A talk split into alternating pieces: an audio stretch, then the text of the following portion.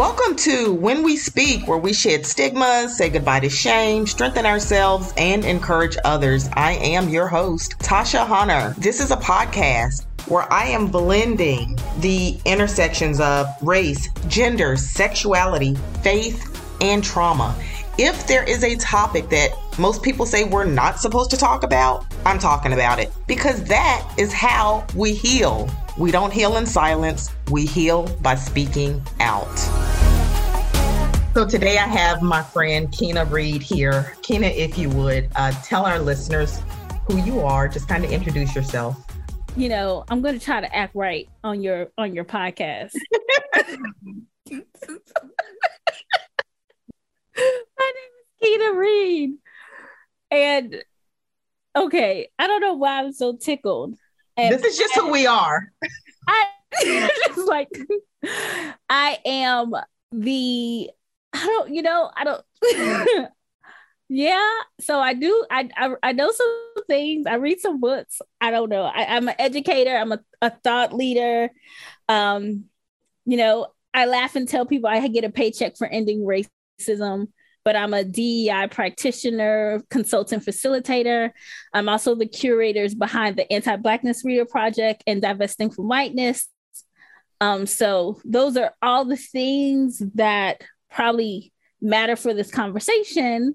Um, but other things, you know, I'm the aunt of great of eight great kids. Uh, books are my friends. I've I have a dog named Sammy who sits under my desk while I record podcasts like this. So I mean, I'm a lot of things. I'd like to think to a couple people who matter. But most of all, I'm on your podcast because you're my friend. And so yay. Yeah, yeah, yeah. yeah. when you said I'm a thought leader, I said, bitch, you so are. you so are, you know. I spend so much time thinking, Tasha, like so much time. And like it's and it's like Jay-Z has this line where he talks about the gift and the curse. And so I always tell people it's most likely that your superpower is also your kryptonite, right? I think a lot. And so sometimes I get stuck in my thoughts and what manifests. Some things don't manifest because it's all, you know, I'm in my brain a lot. Like, so today I was, how do the young people say I was this days old or this whatever old? When I realized something, I was gonna go pick up breakfast um, at a new black owned restaurant here in town. And it's a new part, it's a town that I'm a part of town I'm not aware of, but it's distinctly black right? And I get stopped at the railroad. And it's one minute, two minute, three minutes, whatever. It's a railroad crossing. 10 minutes later, I'm still at this railroad crossing. The train hasn't stopped. I'm looking at my surroundings and I realize I've only ever been stopped at a railroad crossing in either a place that's considered super, super rural, like out in the country, or super, super urban where Black, Brown, and poor people live. Just dawned on me today. Mm. And then I started thinking, reason 1,722 why I deserve reparations. Because the very, like, call racism, which I'm just starting real heavy, I guess, whatever. Do it, yes. Call, call, call institutionalized racism, whatever you want to call it, but don't not call it effective because it is a beautifully well designed machine. It is so, I mean, it's, a sustainable enterprise. Architectural, infrastructural design reinforces racial hierarchy. That means you build bridges that are so low in New York City that city buses can't get under them. That means you place the in you place the interstates in black neighborhoods that drives down the value of the land. It means you place the railroad crossing where black people live, what makes it that much harder to like vertically climb up in your institution because you've been late three times in the last three months. I can't help that I'm late three times because hell, there's a train sitting in my neighborhood that I can't get across. I mean, it's the gift that keeps on giving to white people. But I was that today was the day that that shit dawned on me. I think that that is. I started thinking. I'm. I'm from. I grew up in small towns and live in a small town now. And so that resonates with me in thinking about where they put these trains and mm-hmm, in the neighborhoods and how these neighborhoods are impacted. So, oh, and let me yeah. just add this: mm-hmm. The the the oil and the chemicals that come out mm-hmm. that seeps into the ground, which mm-hmm. penetrates the groundwater. You see what I'm saying? Mm-hmm. And here are people raising kids that are drinking water. It's, it's, again, that's what I'm saying. It's so insidious. It is so insidious. And people have the nerve to look at people crazy and say things like reverse racism. Yeah. So, anyway, yeah. When you think about, and I wrote down uh, what you said about your superpower also being your kryptonite what would you say is your superpower? Uh, if I had to today, I would say there's two things. So the my ability to process thoughts. Mm-hmm. Um, and then also I, am really sensitive to the needs of others around me. Mm. But then it makes it that easier to one get stuck in your head and two to do all the things for everybody else that like what I need and want becomes like super, super, super, super on the back burner. Mm. So yeah. Kina, you have me in my feels with that statement because I, you know, I think about which we talked before I pushed record. My grandmother always talking about me being so observant and being a quiet child was one thing.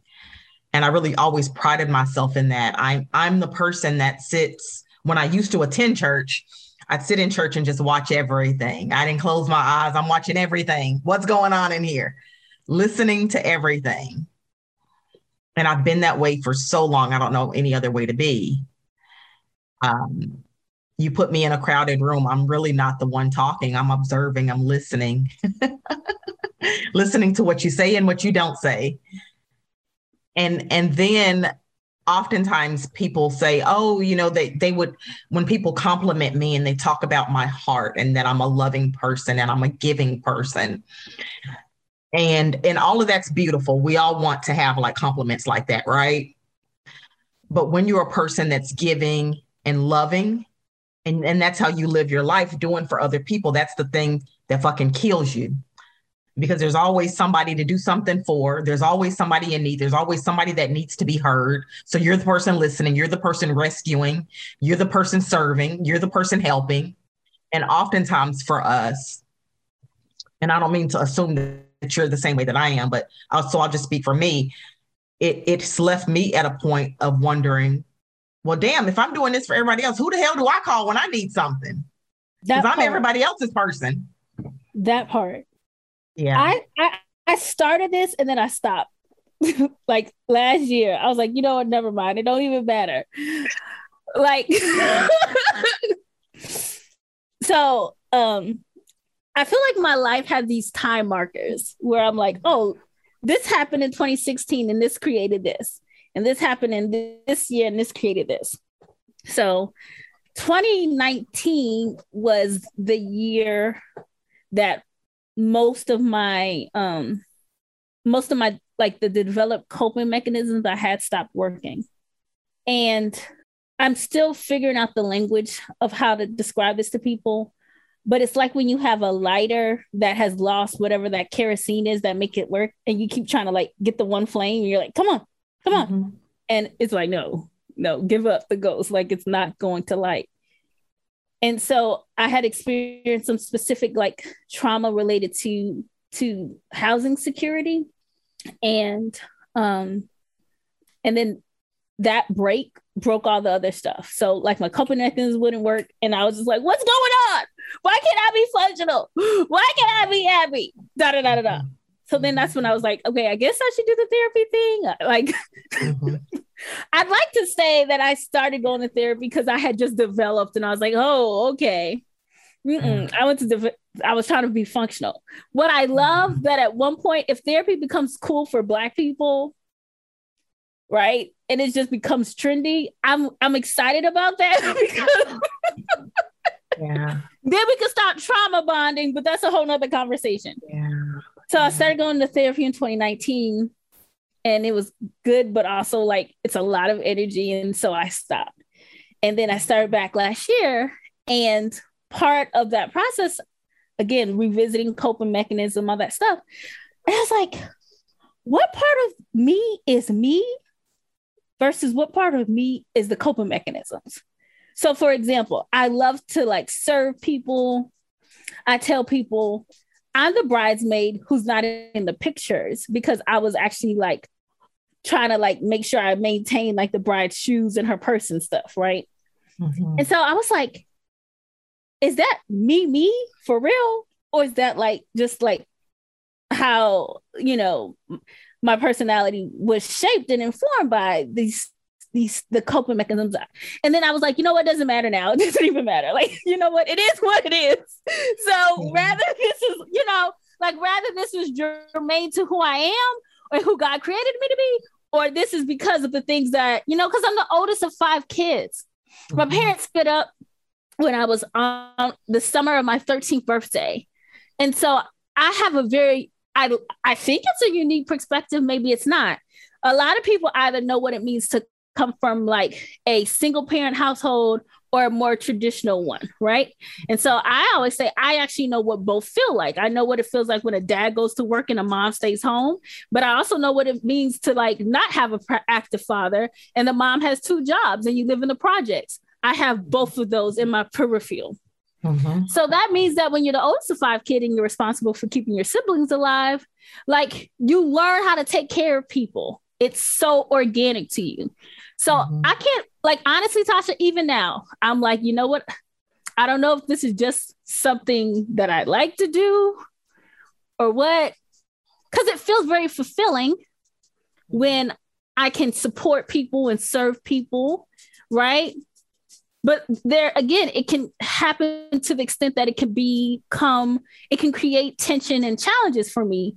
And so learning how to create those boundaries has been a lot of work um because it's not only do you need the language to be able to express that for yourself but then you need the language to express that for the people you love. And then you need the frameworks to engage it you know? And so i'm like damn it it's so exhausting being a functional person. When people say ignorance is bliss i really get that shit it is yeah. easier not to know yeah yeah so anyway yeah, yeah. i mean it is it's i mean it is. It is challenging. And and I think that that people who do live in a state of ignorance, I think that they do have it easier.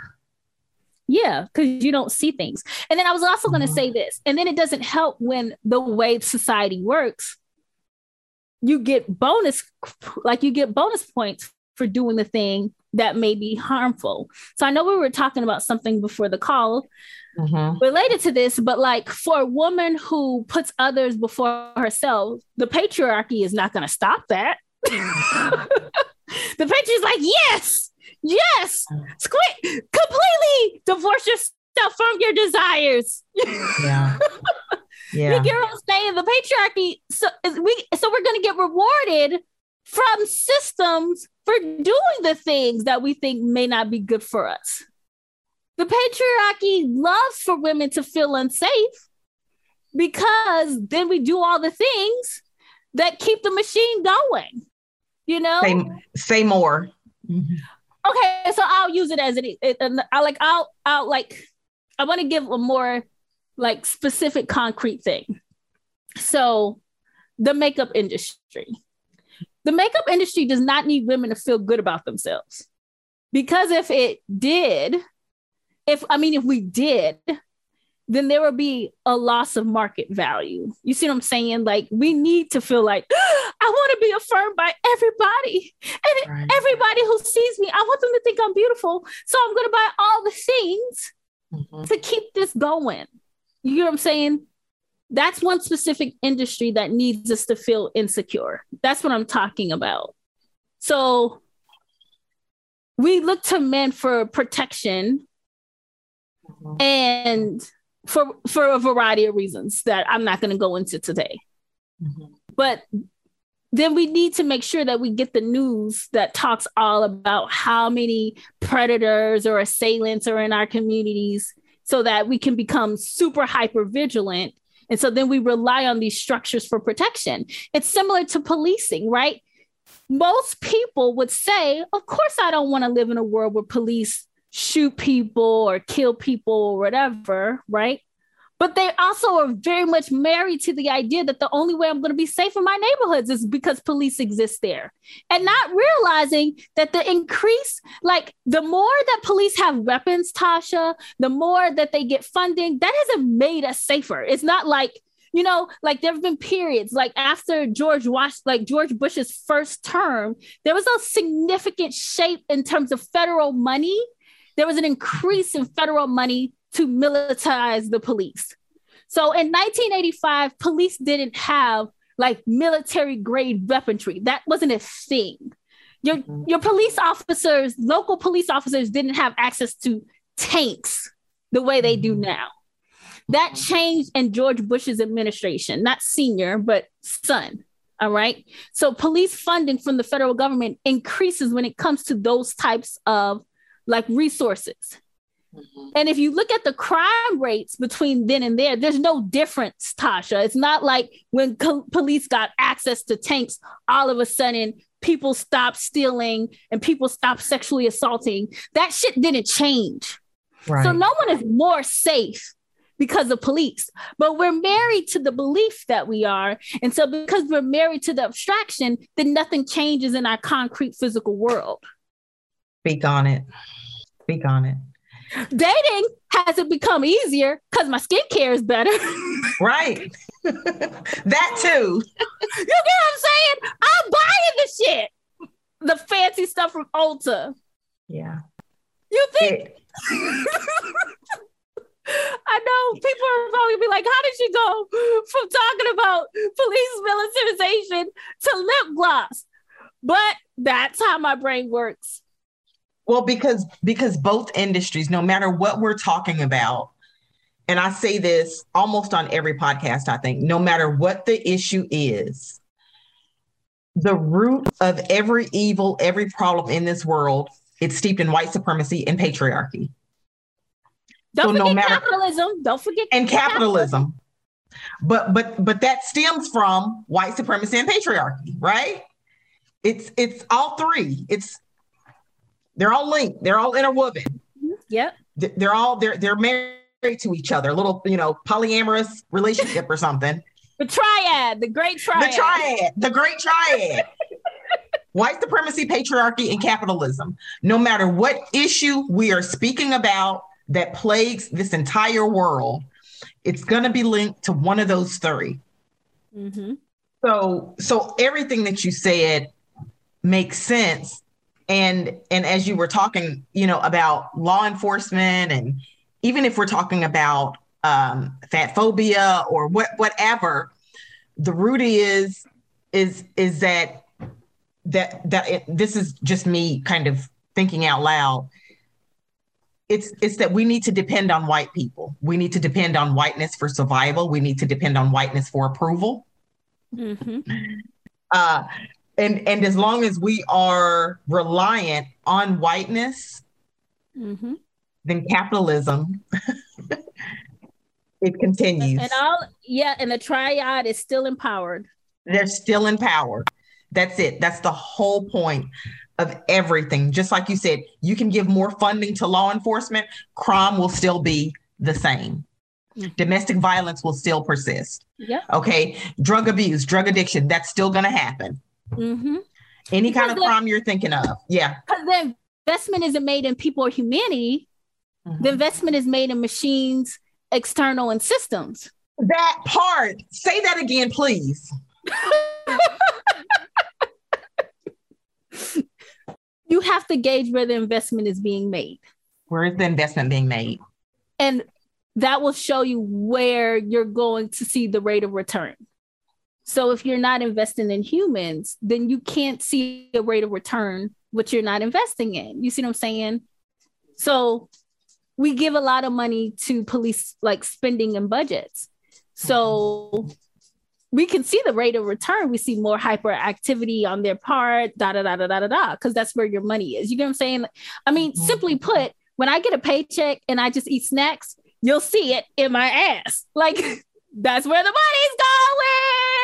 Boop, right. boop, boop, boop. But that's also not a bad thing. Yes, continue to go to my ass. Yeah, it, it's fine. It's fine. but that you get what I'm saying? Yes. If you come in my house, it will not take somebody long to figure out where is Kingdom spending her money. Yeah. Book piles of books. Here's a pile. There's a pile. Everywhere a pile. In the bathroom. I bought a, a, a tray. You know why I bought the tray? Because I needed books. I needed a place to put books. see? Yeah. So look where the money is being spent, and then you're gonna see where people's values are. In the state of Louisiana, the state I live in, there are two budgets that are not protected through our state constitution and congressional channels health care and education. That means that when a budget gets cut, they start there first. You should not be surprised then that our healthcare system is one of the worst and our education system is one of the worst. The money's not being spent there. It doesn't take rocket science. That's it. That's it. I want to talk about one of um, oh, and let me just say this before I forget mm-hmm. this. Yeah. The thing about violent system, the triad that we mentioned before, is people are going to have to recognize that this doesn't protect me either. Mm-hmm. Right? Or if you want to add more dimensions to it, I am both empowered but also disempowered by the same thing. So I tell this to people a lot, particularly white people. Yeah, whiteness is empowering you, but it is also killing you simultaneously. Mm. So, so before we Oh, go ahead. So, so, I'm just saying, take with that what you will. The patriarchy mm. will empower the penis havers, but mm. simultaneously, last time I checked, y'all have the worst life expectancy, these horrible health outcomes. Yeah. So I mean, I could sit here, eat the whole cheesecake in my refrigerator in one spot. It would be super gratifying. But should I? No. You girls say like that's the thing. Like the thing that feels good to us can feel good, but simultaneously be bad for us. And that's a whole nother conversation when you start talking. it is. Kina, I'm sitting here listening to you and I'm like, she gotta take this shit on a whole other road because because then you got me thinking about um and and I know that so many of uh the uh, you and I think other anti-racism educators and and um, the, you know you guys have talked about how whiteness and white supremacy and patriarchy hurts white people as well. Mm-hmm. And so when it comes to them being in control, and as a mental health therapist, I'm automatically thinking about yeah, that control, that power, they have that right. It's benefiting them, but it's also killing them. And and and then they have all of this fear inside which is why they have you know all of these poor health outcomes mm-hmm. and they don't know who the fuck they are no more than we know who we are right Thank they you. Took that, they took that from us but because they don't know who they are they're fearful of every fucking body and every fucking thing exactly exactly i tell people all the time whiteness is the largest global pyramid scheme it is it ain't real it's not it's not at, at least all. at least i know but see and oh, we're gonna get deep. You you force this at the end of the day. I'm gonna say this was Tasha's fault because, and I, I, I uh, uh, this can go either way, friend. I'll take responsibility for whatever. Because whiteness is is is is abstract and it's not real, but blackness is abstract and it's not real either. End point. So say more stop. because I love it. Please okay. say more because I do love it. Go ahead. okay, so when my ancestors were taken from Africa and bought like from West Africa to somewhere on the Carolina coast, I I mean they weren't black. They weren't a part of like this thing, right? They they came from a tribe someplace and they had a tribal identity and then they got here and then like that that that label was created to highlight like a group of people who came from Africa who didn't have a story. And so we all put ourselves under that like that expression, right? but that was created because that was a that was like an orientation that separated us from them.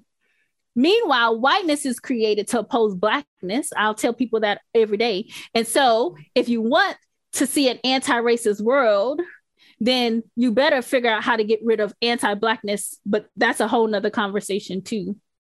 You can't fight the thing that we're fighting if you don't know why it exists whiteness only exists to oppose blackness. That was the That's only it. reason why it was created in the first place. That's it. And so mm. both are not real. But the difference is we didn't willingly. And if people want to come at me, they can actually come at me. They don't have to come to Tasha. Come to me. No, I'm no. If they're if they're know? educating themselves, they know that yeah. that race yeah. was Yeah, but if people get mad about it, I'm saying I'm big enough to handle this in the inbox. Because here's it's the okay. thing: we didn't willingly give up our ancestry, but they did. That's the difference. Mm. I didn't come to America and say, hey, take away my African name and give me some shit you made up. But that's your ancestors did. And that's yeah. the difference. That's they the difference. willingly subscribe to whiteness. That's it. And I mean, I get why, I guess fundamentally, if you're told that your last name that has five syllables is too much for the American tongue, why you would exchange that for whatever you did at Ellis Island, but it's still not the same. Y'all willingly decided to take on whiteness to like to to become whatever this abstraction of American dream is. We never had a chance to.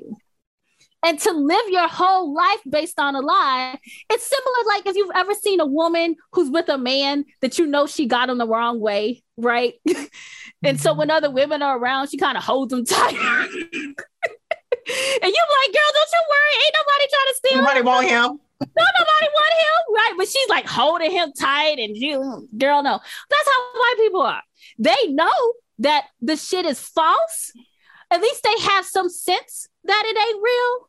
And so that's why they work even harder to like try to make us all believe the lie because they have to believe the lie. And the minute you stop believing the lie, you realize, oh shit, this is a house of cards. Mm-hmm. And so you it's like you have to make a choice. Do you keep fueling that? Or do you decide to divorce yourself from that? But then that brings the existential crisis that people aren't handling.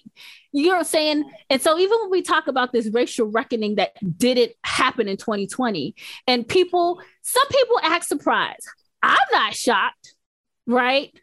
Because first of all, y'all walking around acting like y'all defied racism in the first place. You know, you probably have heard me say this. I joke about it. Like, did you, how did you find out racism was real? Did you get an email? Did they send you a letter?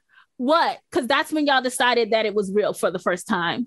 So, I mean, that's the first place you effed up is that you, mm-hmm. you get what I'm saying? Like, you're, you're yeah. talking about this, like, oh, this is brand new to us. Are you kidding me? But the second component here is then it becomes an intellectual endeavor. And so I want to provide a little distinction. I understand why people see me as an anti-racist educator, but I always tell people actually I'm having a different, it's a similar conversation, but it's a little different. And this is it to, to do anti-racism work, which is super important, Tasha. So I want to say this, say this, say this, say this. People should do anti-racism work. They should follow anti-racism educators. We know some lovely ones. All right. But that is intellectual. That's an intellectual endeavor. Mm-hmm. And most more importantly, it's transactional. So this is why white people are like, I'm not racist because I read the book. I listened to the podcast. I'm subscribed to Ladies Patreon, right? All of that is head work. When are you gonna let that shit get in your body and your spirit? And that's why 2020 produced the shit it didn't produce because people did it intellectually. But the minute that stuff started to like seek into other parts, and the minute there's that moment of existential crises, they were like, oh, hell no, I'm not doing this. Never mind. Let's go back to the lie. The lie. the lie is easier.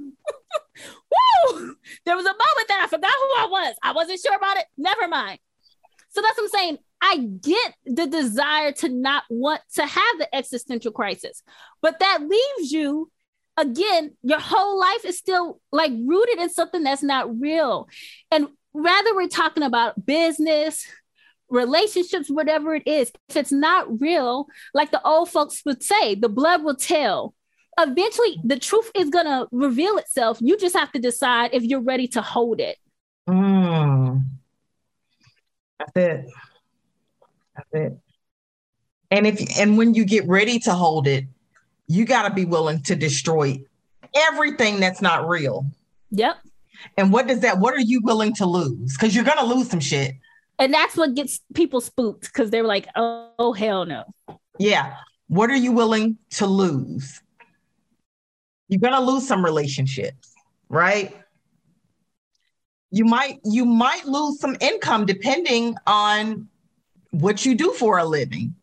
You might have to change the schools your kids go to. You might have to change the schools you go to. You might have to have some hard conversations in your family at the dinner table. What are you willing to lose? And if you're not willing to lose anything, then you intellectualizing this anti-racism shit, it doesn't mean anything. It don't. So that's what I'm saying. So when I'm, especially white people, when I'm like, they're like, oh, I voted for Obama twice and I voted for Biden and I, I do all these things. I'm like, these are checkoffs. Like these are that don't make a difference for me. Find me when you have lo- when you've left the island of I feel good about it, and when you're ready to park your car in the parking lot card, I don't know what the hell is happening. Find me there. Cause there we can start doing some work.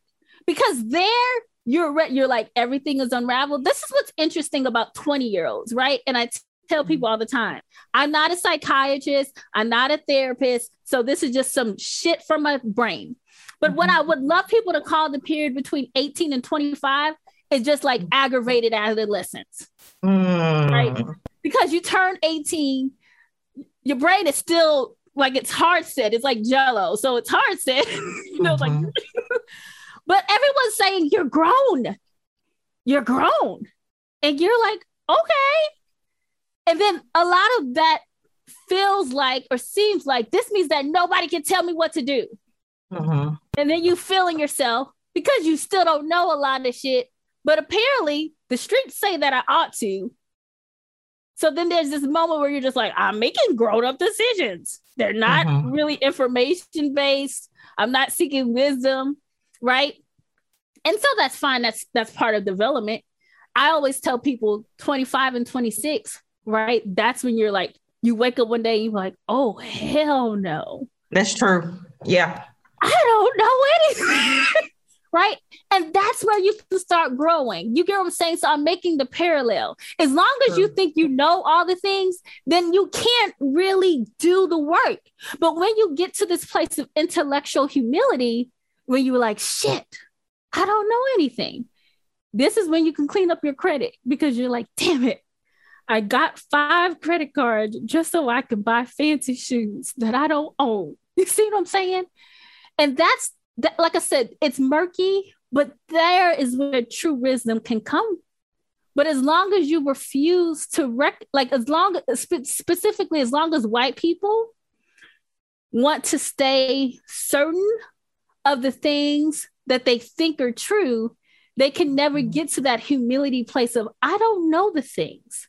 Mm-hmm. But that's a good place to be. Mm-hmm. Because that's then it. you're not you're, you're not then you're not building your house on sand, Tasha. You're preaching, Keena. I love it. I know. I love I it. worked up. That's it. That's it. I want to go back to, um, and I think that although we haven't named it, we've been having this whole conversation about what it looks like to invest in whiteness. Mm-hmm. Can you, for, for people that don't understand investing in whiteness or divesting from whiteness, can you give some examples of what society looks like when we invest in whiteness? Just more tangible, you know, examples. And what does it look like when we finally divest from this thing that's really killing us and has and has been killing us? it seems like the question you just asked me should be easily answered. Um, but this is how you know I'm southern. It, it's loaded though. It is loaded. Right is yeah. And I, you know, I, I'll go all up around the river bed before I put my my you know the my swimming line out. so I'm not going to answer your question, but I'm going to answer your question. Okay. Mm-hmm. Be, like, that's it. That's where we are. Mm-hmm. In 2016, there were a lot of things that happened, but for the most part, I was like, oh, I'm going to stop subscribing to white news. That's what I told myself.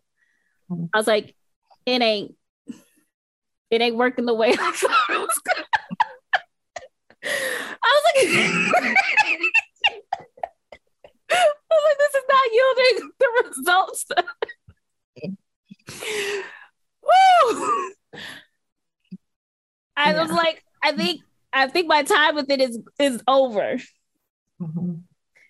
And I guess I don't want to take this out of context, but maybe it'd be helpful for people to understand why. What, what are the three things that made me do that? So I had just started teaching at like the um, the like we call it our flagship university here in Louisiana. So I had just taken a new job. I was the first full time faculty member in that black faculty member in that department. Uh, I had moved to a city where uh, uh, Alton Sterling had just been murdered, and so I always tell people it's one thing to witness state sanctioned murder on the news. It's another thing to live in the community that experiences that trauma, right? So I had moved. I'm living where not too like five minutes away from me. I'm at the site of where a black man was killed. And Bill Cosby gets indicted. So let me also say this. Bill Cosby is a sexual assailant and he is he has done violent crimes. So I just I don't want anyone to get confused. Okay. Mm-hmm. I am mm-hmm. not an apologetic, or whatever the term people use. Mm-hmm. But this is what dawned on me. And this is really specific, I think, to like, I don't want to say it's I think all Black people can relate to this, but the the Black person who can most relate to this is what I would call magical Negroes. It's the the, the one of it's the us that are the only or the first. So when you're the only Black person in the C-suite in your company, or you're one of two Black people who's working at your office, all right, Tasha, that shit is not accidental. Mm. And and that's a side note. Like so, like let's mm-hmm. take an aside. When when people who do talent acquisition, acquisition, acquisition, acquisition at an organization say there's just not enough talent in a pipeline, that's a lie. Mm-hmm. White supremacy needs that to be the case because as long as I'm the only one like me in the office, one, it makes me feel like y'all chose me, so I'm special. Mm-hmm and two, I can't work collaboratively with other people to see the violence that's in front of me. So there's that part. Mm-hmm. So I look at Bill Cosby. And again, I want to be real, real careful. And if there's anything you want to call me insist, you can. I give you my permission. Mm-hmm. But I'm also thinking about all the other people in Hollywood who've done the crimes he's done. You know, like for example, Seventh Heaven, the guy who was a pastor, Pastor Cameron, whatever, Seventh Heaven. Yeah, mm-hmm. big time not only like sexual violence, but pedophilia. All right? mm-hmm. So, like all of these things. And I was like, Bill Cosby, who was on brand, the biggest ambassador of Black respectability politics, mm-hmm. Baby, they didn't hung him out to dry. And so it's those three things that made me just say, oh, yeah, I'm out. Mm-hmm. If the whitest Black man in America, then it's all said and done, you got you still got treated like but you are yeah. the gig is up so i was like oh i'm done mm-hmm. and at that point in time i wasn't even doing it well because mm-hmm because I had started. So here's the thing prior to Trayvon Martin, I tell people that again, these markers in my life. I was talking about race in classrooms, but it's like the mom who put spinach in a brownie mix. I just didn't do it overtly. You know what I'm saying? I was just like hinting at institutional racism. I, I didn't have these candid conversations, it was mm-hmm. all on the low.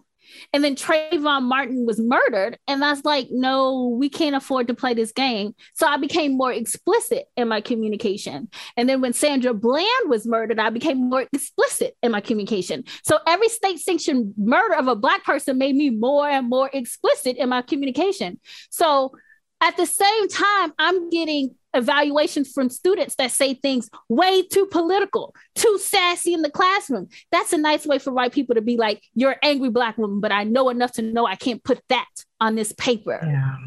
Yeah. So I so, was like, I'm not doing whiteness very well. It doesn't really mm-hmm. serve me. I'm going to stop it. And that's when my journey started. And so what I say is whiteness is a system that preferences the values, the norms of European ancestry that reinforces mm-hmm. the, this racial hierarchy, right? Yeah.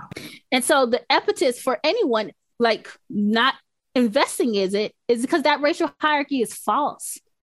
Yeah. And it puts a lot of pressure. And I know that again outside of context this is going to come out bad, but I feel w- bad for white men who can't white men well. Right? You know what I mean by that. I need you, you know, to tell me more. Who, who's not white, white, white men and well? There's a lot of white guys who can't white men well, right? Mm-hmm. be powerful, be mm-hmm. assertive, dominate the industry, have all the women, maybe married to one, but can still have sex with a lot of them. Can't mm-hmm. be queer or gay. I mean, all of the dimensions of like living with the, that whole mythology. A lot of white guys mm-hmm. can't do the thing right? Mm-hmm. They can't buy the biggest house, all the things that they're supposed to be doing. And so, mm-hmm. again, it goes back to like, even white people can't perform all the things that whiteness insists because whiteness insists that you can't make mistakes. And if you do fail, you gotta bury the you gotta bury the failure and then bury the people who might have witnessed the failure. Yeah. What does it mean to live in a world where you're not even allowed to make mistakes? That's what whiteness mm. tells folks. You know? Well, here's what's coming to mind when I ask the question about what does it mean to invest and what does it mean to divest. I'll give an example for listeners who may be a little bit lost in the conversation. Yes. I remember, I'm sure there were other awakenings, but I, I'll remember when I really knew, oh, I have invested in whiteness.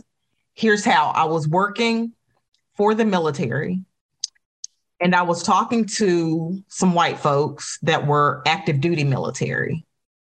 And that's not really important to the story. But but just in my visualization and them looking at me and these two white girls, women, young women, saying to me, Miss Hunter, we like you because you're not like other black people. And and I stood there kind of like in shock. And I said, Oh, they're racist. And I said, and I said to them, I said, what do y'all, what do y'all mean? Well, you talk different and you're so nice and we can just say anything and we can just talk about all kinds of stuff and you're just not like other black people that that we've met and and that's when i knew i said oh they damn racist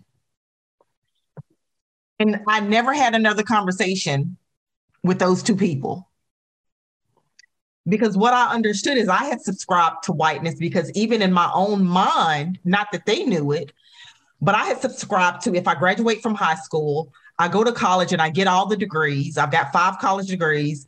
If if I work and I have my own home and, and I get married and I do all the things and I keep my yard real nice and manicured and I have a nice, you know, and all if I do all the things and I stay out of trouble.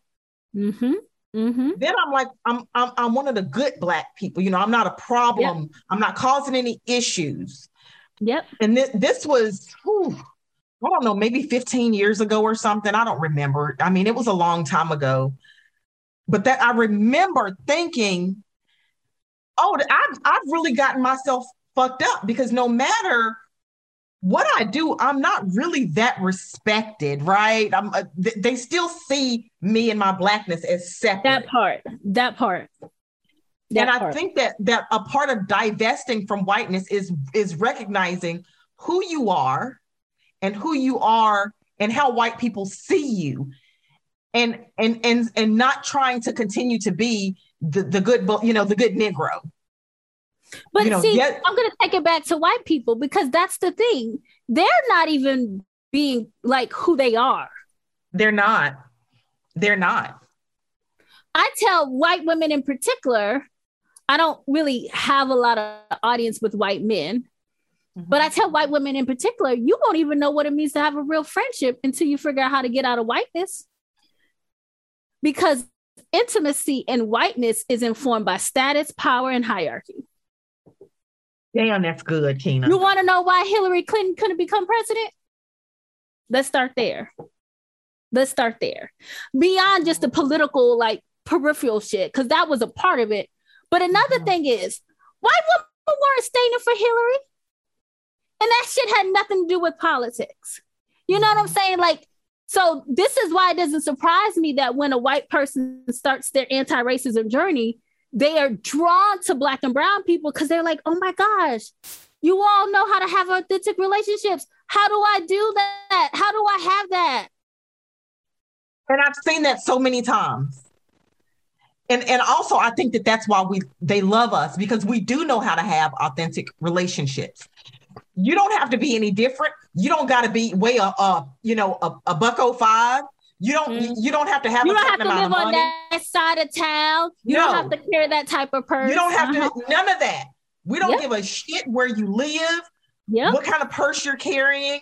None of that mm-hmm. shit matters. If you're successful yep. on your damn keto diet or whatever the hell, exactly. we do not care because we exactly. black people, we're gonna love you. Yeah. And as much as we know how to as much as we know how to love outside of trauma bonding, but that's another that's it. That's another topic, right? that's another topic. but we know yeah. how to have authentic relationships. Yeah.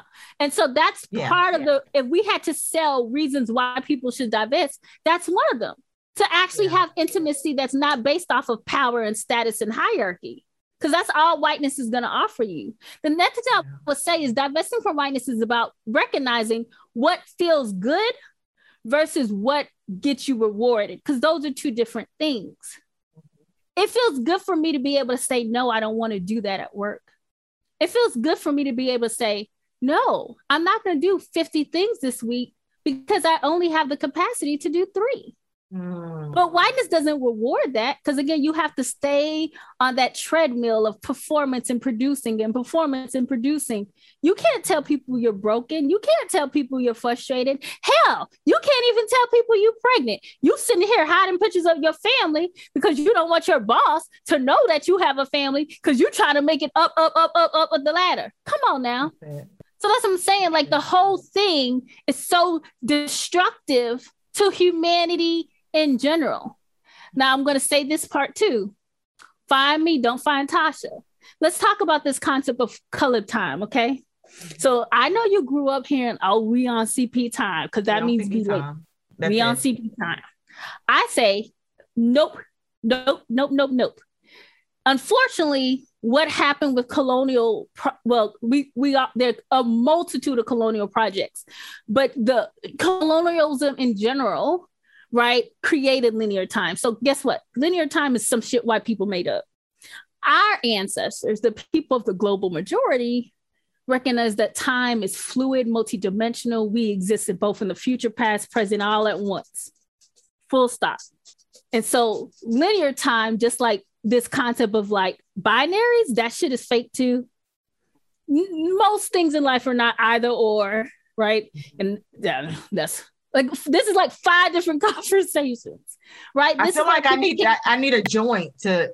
You like, know, you know, deep, I know, deep. I know, I know. I took it to the left, but I'm just saying, like, this is why people have a hard time understanding two spirit folks or people who are like, you know, I'm non-binary because people are like, no, you have to be either this or that. No, no, no, no, no, no, no, no. Mm-hmm. Since millennia, people have existed in the middle of things Mm. Right. But I want to go back to linear time. So the colonizer came and said linear time exists and everyone has this is our new time orientation. So they created that. Okay, fine. But who doesn't need to live in a world where I get to say, hey, Tasha, I know we were scheduled to meet at 7 p.m., but I can't do 7 p.m. And then I don't get to feel guilty because I can't do 7 p.m. But linear time creates that. There's no room for margin and there's no room for failure. So just be there at seven or everyone's going to think you're a bad person. Yeah. When really the time of the global majority is the time that recognizes all of the fractionness that comes with humanity. So I'm just saying all these things that have been manifested because of whiteness and supremacy culture and colonialism is not good for anybody. Anybody. Man, this conversation is so good. Are you at all working on a book? Like, are you? Because I'll read whatever you put out. Are you working on a book right? And just let just let the listeners know. Like, it exists in my brain. I mean, hopefully one day we'll make it out as Yes, you should. You should. You know, it's but so I tell you what, if I wrote a book tomorrow, it would be called I'm not gonna let these white people kill me. So there's that. Yes. and I recommend that everybody make that their new life model. Everybody, including white people. I have white friends, and I'm like, you know, and they be like, can't let these white people kill me. Yes. That's it. That's it. So here's some fun questions. Okay. If you're listening to music and you want to move your body, what are you listening to? I mean, but what is the source of the movement though? Because you know, before we got on this podcast, I was like, let's listen to Knuck If You Buck. So it depends. Like the safe general option is I'm probably gonna put on Beyonce. Okay. Beyonce yeah. will make me move. And I yeah. love Beyonce because Beyonce is such a great example of like seeing someone evolve, right? Who was I talking to? I don't know. Oh no, listen. I don't know if you saw that thread. If you didn't see it, I'm going to send it to you tonight. So when mm-hmm. Steve, Steph Curry parents announced their divorce, mm-hmm. did you, I mean, you know who Steph Curry is, right? I do. I didn't know that. I didn't know that that happened. Oh, so then you okay? I'm gonna have to send you the, the Twitter thread. Mm-hmm. So like that like daddy curry i don't know what steph curry's dad's name is but they call him daddy curry they've been mm-hmm. married the parents have been married for a very long time so someone mm-hmm. made a twitter thread that's like daddy curry you don't want to be out here in these streets basically talking about dating and it was mm-hmm. like these women have been raised on rihanna and uh what did it say rihanna and i don't know it was just a whole thread but one of them was mm-hmm. like nah, they be listening lemonade, you know, like, like, basically like, look, Daddy Curry, this is one person's like, unless you want to drink turmeric and go to yoga, like these streets ain't the same streets you left, you know? Yeah, so, yeah. So I always say like, like Beyonce is a great, like she shows like an evolution of a person. You know what I'm saying? Like Lemonade Beyonce is very different than like all my ladies. If you hear me, Beyonce. That's so, yes, it. Beyonce makes you move. That answers your question. Beyonce. Yeah. Who or what makes you laugh? Oh gosh. Oh. I would say like my nieces and nephews, like their innocence and their playfulness and their perspectives. Like this is such a horrible conversation to have out loud, but I'm just gonna keep it real. Like my cousin, like um, my oldest nephew has been sick this week. And so yesterday I called him. I was like, Did you poop today? Mm-hmm. Mm-hmm. my little niece, you this nephew, you've seen, you've seen him in the car with me, mm-hmm. right? In the back seat, so yeah, yeah. And so then my niece, she's like, I pooped three times. and she was so. so then she, she talks about, yeah, and I did it after canteen, and everybody smelled it. I was so embarrassed so yes, they make me laugh. My nieces and nephews, they make me laugh. Who or what inspires you? Black women. Mm. No hesitation. I mm. tell people if you don't have black women in your life, like you are missing out. Like mm-hmm. you are missing out because I have days that are so hard, and being human is hard, Tasha. Like it's hard no matter what. It's just impacted by all these violent systems that humans have created, right? But I will get on a phone and talk to you or another Black woman, and it's like everything changes. And I'm just like, why are we the least protected species on earth? Because we're like the closest thing to God on this side of heaven. Everybody should have a black friend and not a fake black friend. And that's a whole nother conversation. Because you know, I always tell white people, you think you got a black friend, but do you? if your black friend doesn't call you and be like, "Let me tell you about these white people," then you probably don't have a black friend. You ain't got a black friend. If they if they're not comfortable having that conversation, yeah. If if for any white person listening, if you have a black person that you call friend, but they're not talking to you about racism and calling out whiteness, you don't have a black friend. You got a black you don't associate. Have a black, there, that part.